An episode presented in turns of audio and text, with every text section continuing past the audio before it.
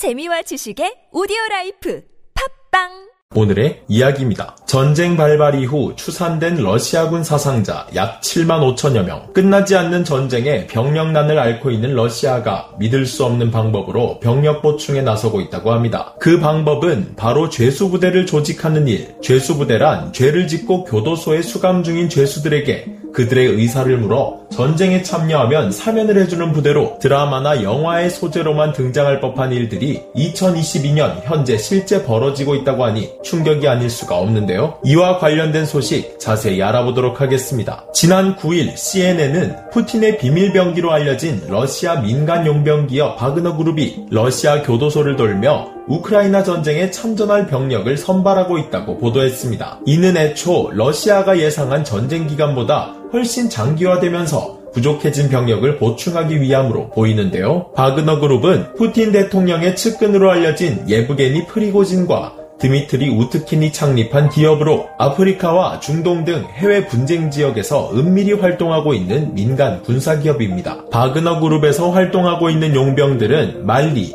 리비아, 시리아 등지에서 잔혹한 행위로 이미 악명이 높으며 2014년 러시아가 크림반도를 강제 병합할 때 우크라이나 동부에서 분열을 조장한 단체로 지목받기도 했는데요. 이런 악명 높은 기업이 나섰다는 것 그 자체만으로도 꿍꿍이가 숨겨져 있을 것만 같은데 바그너 그룹은 교도소에 수감 중인 수감자 외에도 수감자들의 가족, 친구들에게까지 접근해 전쟁에 참전할 병력을 모집하고 있는 것으로 알려졌습니다. 심지어 이들은 텔레그램 채널을 통해서 채용 조건을 홍보하는 등 병력 모집에 힘을 쏟고 있는 모습을 보였는데요. 이들이 제시한 조건에는 푸틴 대통령의 최전방으로 보내지 않겠다는 약속과 함께 6개월 참전에 사면 한 달에 최대 20만 루블, 하나 426만 원에 해당하는 급여, 전장에서 생을 마감할 시에는 500만 루블, 한화 1억 원을 지급하겠다는 조건을 제시했다고 합니다. 하지만 바그너 그룹은 모든 죄수에게 이를 권하는 것은 아니라고 하는데요. 죄수 중에서도 폭력을 기반으로 하여 사람의 목숨을 잃게 하거나 상해를 입힌 죄수 또는 물건을 훔치거나 훔치는 도중에 사람에게 해를 가해 유죄를 받아 형을 사는 죄수들을 한정으로